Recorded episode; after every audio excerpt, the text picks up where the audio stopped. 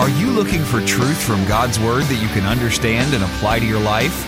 You'll find it today on Make It Clear with Dr. Stan Ponz, Bible teacher and president of Florida Bible College in beautiful Orlando. Listen now as Stan makes it clear.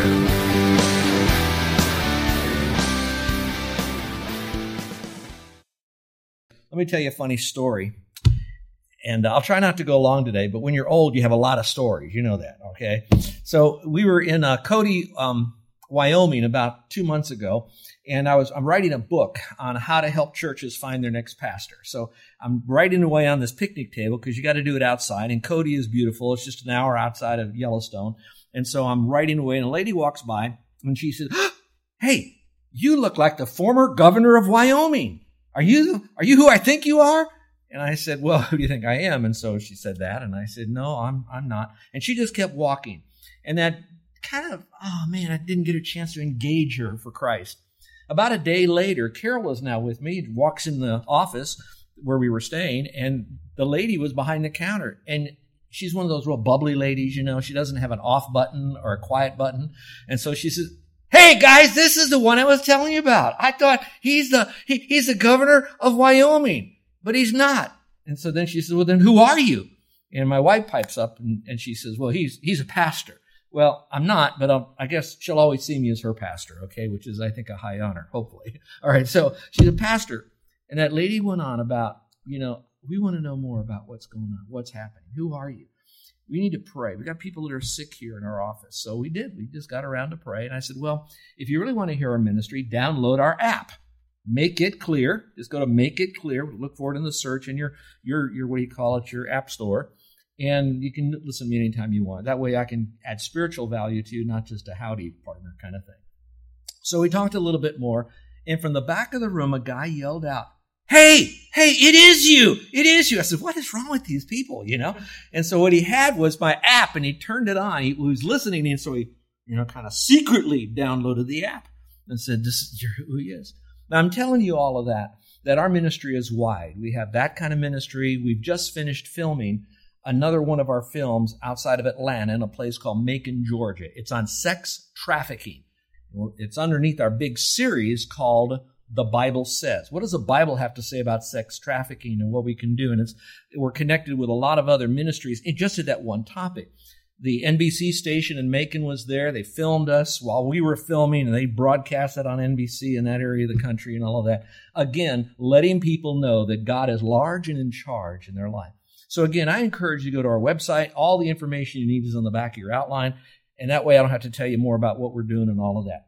I'm here today to open up God's Word, hopefully to add comfort and value to your life, not to raise money for our ministry. Yeah, we need it, every ministry does, but I'm here to really encourage you, not to promote our ministry. All right, let's pray, shall we? Father, with humble hearts, we come before you now. We know that, Father, that you love us. We know that we live in very uncertain times. And Father, even the last time I was here, there was no virus, none of that kind of stuff. Now look at how our lives are so different. And so, Lord, I'm asking that this message that you've laid on my heart from God's Word will directly impact everyone who will hear it. For, Father, I know that it's impacted my life as well. So, Father, I ask you now to take the authority over our session and bring glory back to you. In your name we pray. Amen. I titled this message, What to Remember When You're Discouraged. And then I thought, well, maybe that's kind of a downer kind of a deal. So I called it Thriving in Difficult Times. I thought that was pretty cool. But I thought, nah, that's too generic. So you know what I put down? Good news for bad times. That's it. Good news for bad times. So if you really want a simple title, just remember, take home with you good news for bad time. And I think it might help you. You know, we live in a world that there is a lot of crisis going on today. I think in the last few years we've uh, had some recession. Our stock market is going up and down, up and down, up and down. It's it's crazy what's happening with that. We've had floods. We've had hurricanes. We have some friends that live right there in Sanford. They had a tornado twice this summer in DeLand, actually. And so I have to tell you, it's been a crazy world. We've had fires. Now, we haven't had so many fires, but have you been following what's going on on the West Coast? I was got a little blip. I, I don't do a lot of news stuff because I'm really too busy, but the little blip said, Talent Phoenix, Oregon on fire. 80,000 people fled. And when I heard the name Phoenix in Talent, it reminded me that we have a Make It Clear associate living in Phoenix, pastoring in Talent. And so I called him for two days, but I couldn't get a hold of him.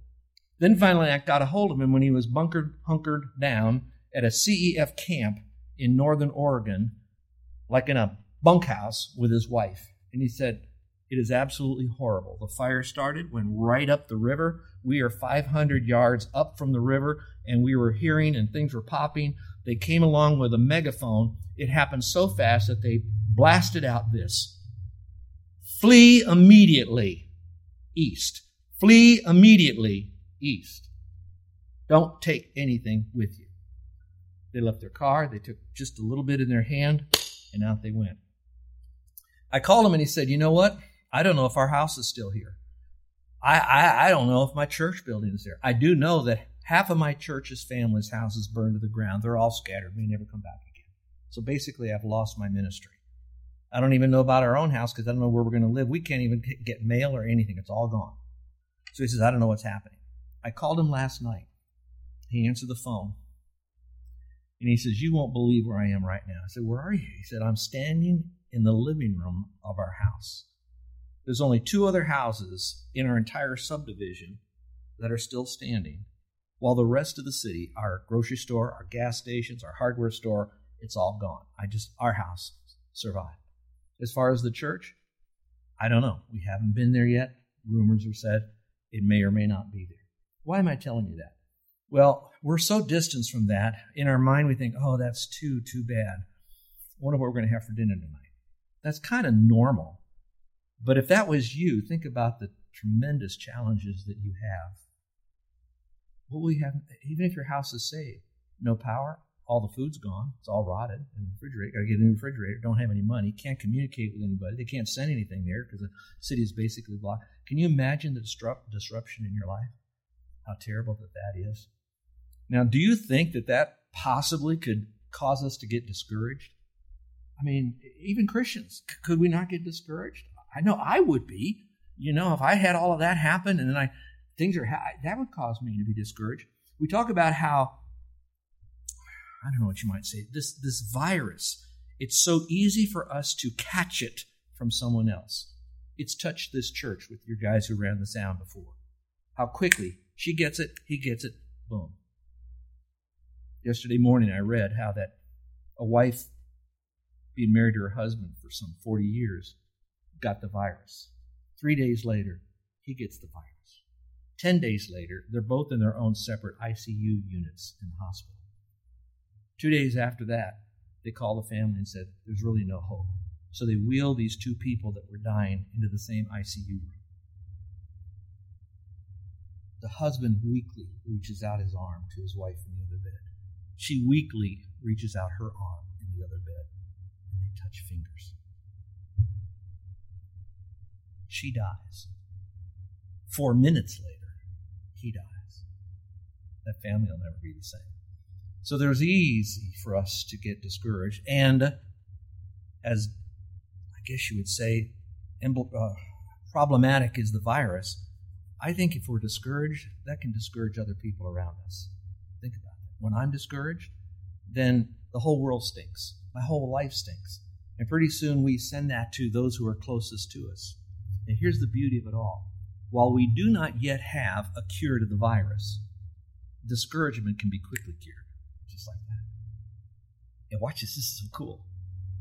If I get cured of the virus, that doesn't mean I can go next to a virus inflicted person and my health will make him healthy.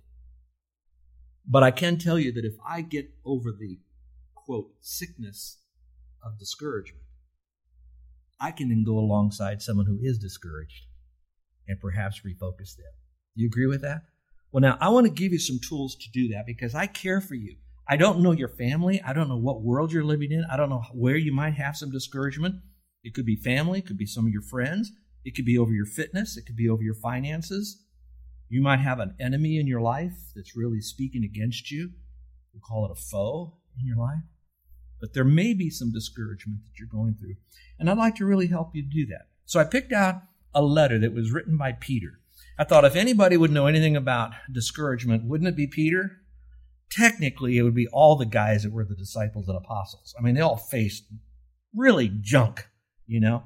And so when they had that, Peter, but, but Peter is the only one, it seems, that the Lord said, okay, Peter, you can write a lot of stuff, but I'm going to put into you what I want you to write to certain people, and I want you to teach them two big, huge truths. Number one, the value of suffering, which I'm not having time to give that to you today.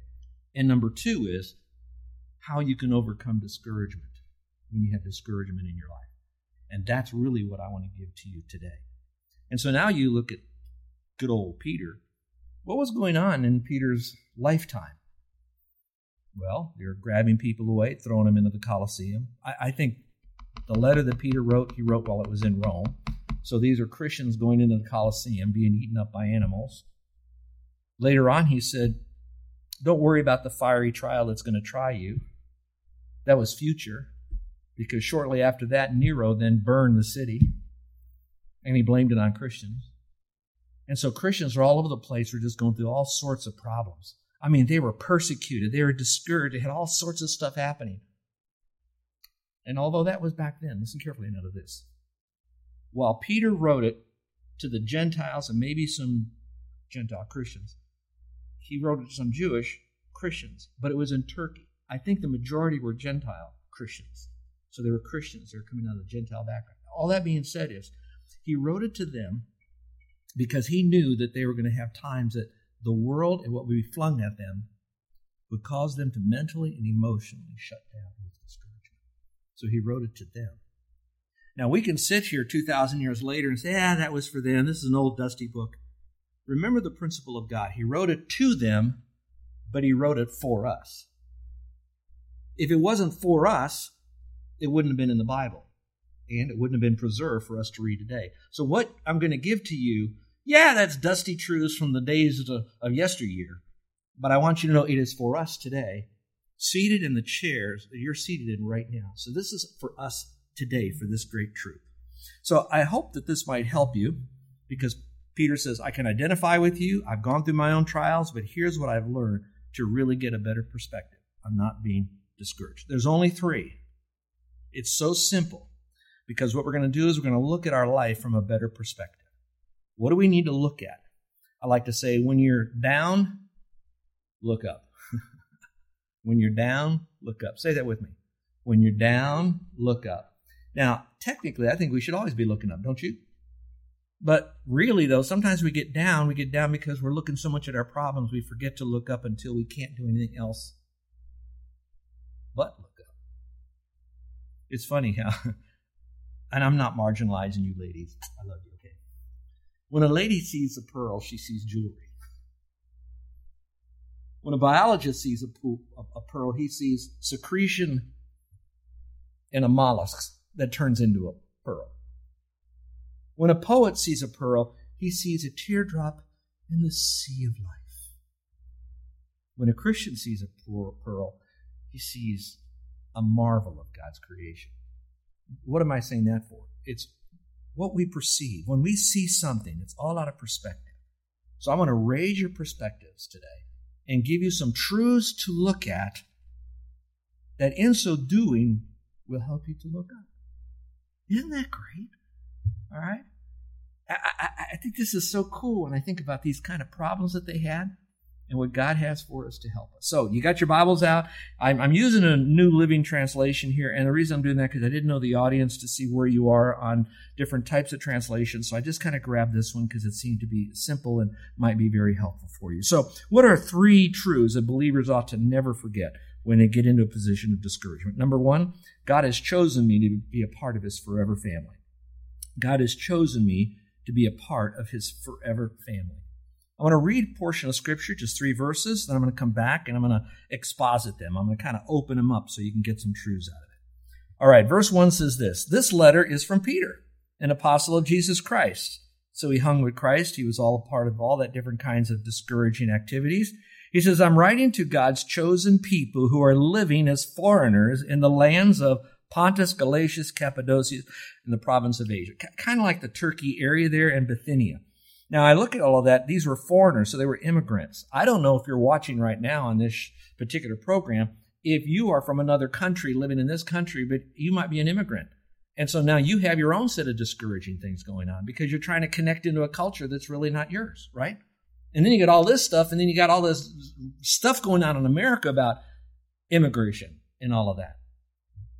See how it makes it real for today? This is real stuff. He says, So you who are immigrants in a place that's not your own, I'm writing to you because you've got trials in your life. All right, let's go on. And by the way, let me make it a little different too. I have pastored in different cultures. I pastored in Hawaii. Can you think about Hawaii? What do you think their culture mostly is? Is it going to be African or is it going to be Polynesian? So they eat a lot of fish. I don't think any of them ever have a tie in their closet. If the ladies have a dress, it's a muumuu. Okay? So it's a different culture. We've pastored in northern Georgia. Population 20, Keehaw, you know, that kind of thing. And if you're watching from northern Georgia, I love you, beautiful place. Okay. That being the case, every place you go, even in America, is a different culture. And when you go, you have to learn things, and there's all different kinds of challenges you have. One challenge is just being accepted by the people. Figuring out, is that really going to be okay if I eat that? All of that stuff. And that's not even a big trial. So he goes on here and he says this God the Father chose you long ago, and the Spirit has made you holy. As a result, you've obeyed Jesus Christ and are cleansed by his blood. And then he says, And may you have more and more of God's special favor and wonderful peace. Man, not only do you get the Spirit, you get cleansed. He says, I want you to have special favor, wonderful peace. And why? All to honor the God and Father of our Lord Jesus Christ. For it is by his boundless mercy. When you put the word boundless together, that means it can never be bound. So, in other words, it's just free and flowing mercy that God has given us the privilege of being born again. We'll talk about that in a second. Now we live with a wonderful expectation. Now remember, he's writing it to people that are having trials. He's writing us today for us who are having trials. And he says, Now we live with a wonderful expectation. What's that wonderful expectation? Ah, stay awake. All right, we'll give that to you. Then he says, Because Jesus Christ rose again from the dead. I love that last phrase, because he rose from the You know why that's important? Because no matter what he said or what he did, if Jesus died and he was dead, dead, dead, dead, dead, dead, dead, he'd be no different than any other leader, religious leader. Rising from the dead puts the stamp of the supernatural on the reality that he's not the supreme God. He's the only God. Got that? And so that's what's important here. So all this that you're getting is coming from really the Lord. So let's go back over this passage again. I want you to take your pen and I want you to circle the word chosen or chose, any way that you would like to do that. Is that I want you to know that in God's mind, you already were designed before you were in your mother's womb and that God wanted you to be a part of his forever family. One version says this You were chosen according to the purpose of God. I knew that went by real fast. Let's slow it down. You were chosen according to the purpose of God. That means that God has a purpose for your life, and your purpose really begins at the moment of your salvation when you place your faith alone in Him. He has a purpose for your life. I like to say this you were chosen is kind of like being adopted. I heard a story where there were two boys in the family, and the boy that was uh, in the family, the brother, says, I'm their real child. You're just adopted. And the boy that was adopted looks at his brother and says, Yeah. But they had no choice. They just had to take you. Me, they picked. I kind of like that. I'm chosen. Well, you're picked by God. Can you think about that? Let, me tell you, this is so stupid, but I'm going to tell you anyway. I am not your natural athlete. I don't. I, I didn't get in any teams. I didn't play football, baseball. All, you know, I was just nothing. I surfed because I can do that all by myself. Okay. Why was that that case? Because I'm just a klutz. I don't, I don't, if you said, hey, why don't you play volleyball with me? Oh, no, shoot me. You know, I, I just don't do real well at, at that. Not literally, folks, if you're watching. All right, but the point is, I was one of those guys in school when they'd say, okay, the coach says, okay, you're the captain and you're the captain. Go ahead, pick from all these guys. Who do you want? The guys, I want that guy. I want that guy. I want that guy. And pretty soon, the last guy to get picked was who do you think? Me. I really wasn't picked. I was the last one. And the guy who got me, I can hear it over and over again. Oh, I got Stanley. You know, can you imagine that? All right. I would have loved to have been the one that when they got the two captain, first I'd have loved to have been the one picked captain. But if that wasn't the case, I'd want to be the one that was the first picked by that captain.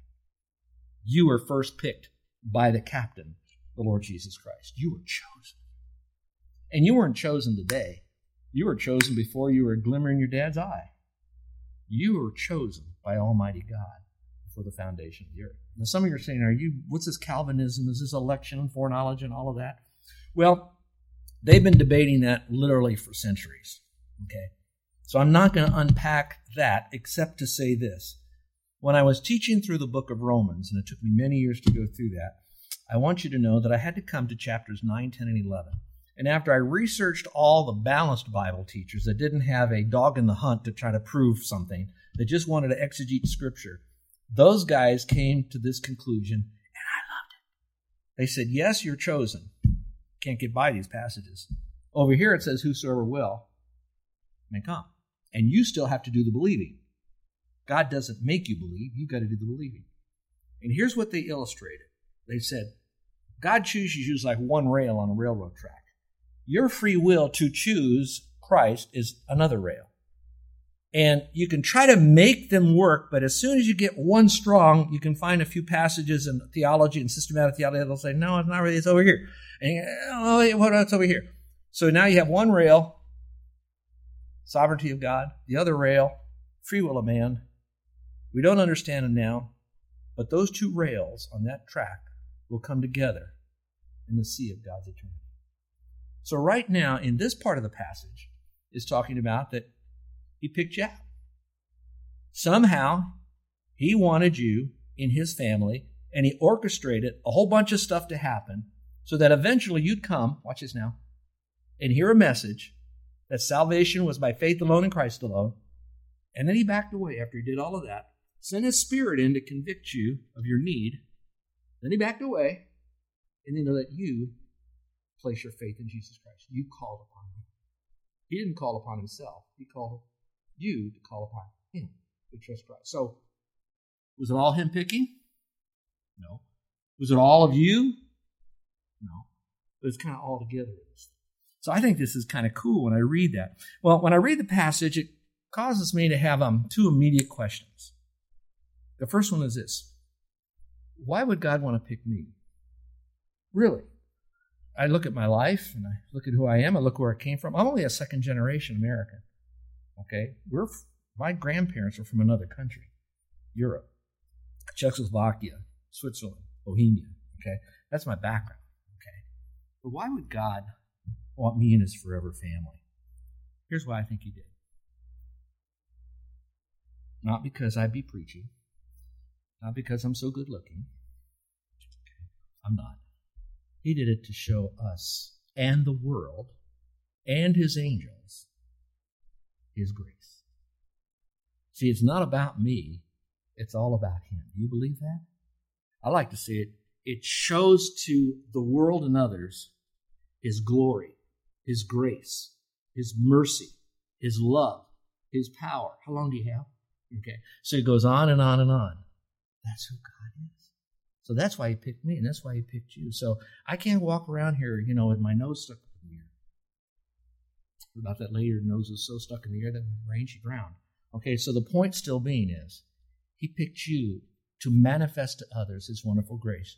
You don't believe it? Read Ephesians chapter 2, the first part of it, to manifest his grace. What's the second uh, question? Not only why did he choose me, but now what what basis did he choose me? In other words, yes, it's about his grace, but it was also for us to understand his mercy. Notice what it says For it is by his boundless mercy that God has given us the privilege of being born again. You're listening to Make It Clear with the teaching of Dr. Stan Ponz, founder of Make It Clear Ministries and president of Florida Bible College in beautiful Orlando, Florida. Make It Clear is dedicated to taking the Word of God with clarity into every person's world. It is the support of listeners like you who make the ministry of Make It Clear possible. You can provide your tax deductible gift to Make It Clear online by going to makeitclear.org or you can mail your gift to Make It Clear.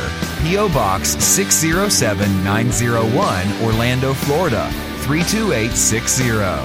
Thank you for helping us make it clear.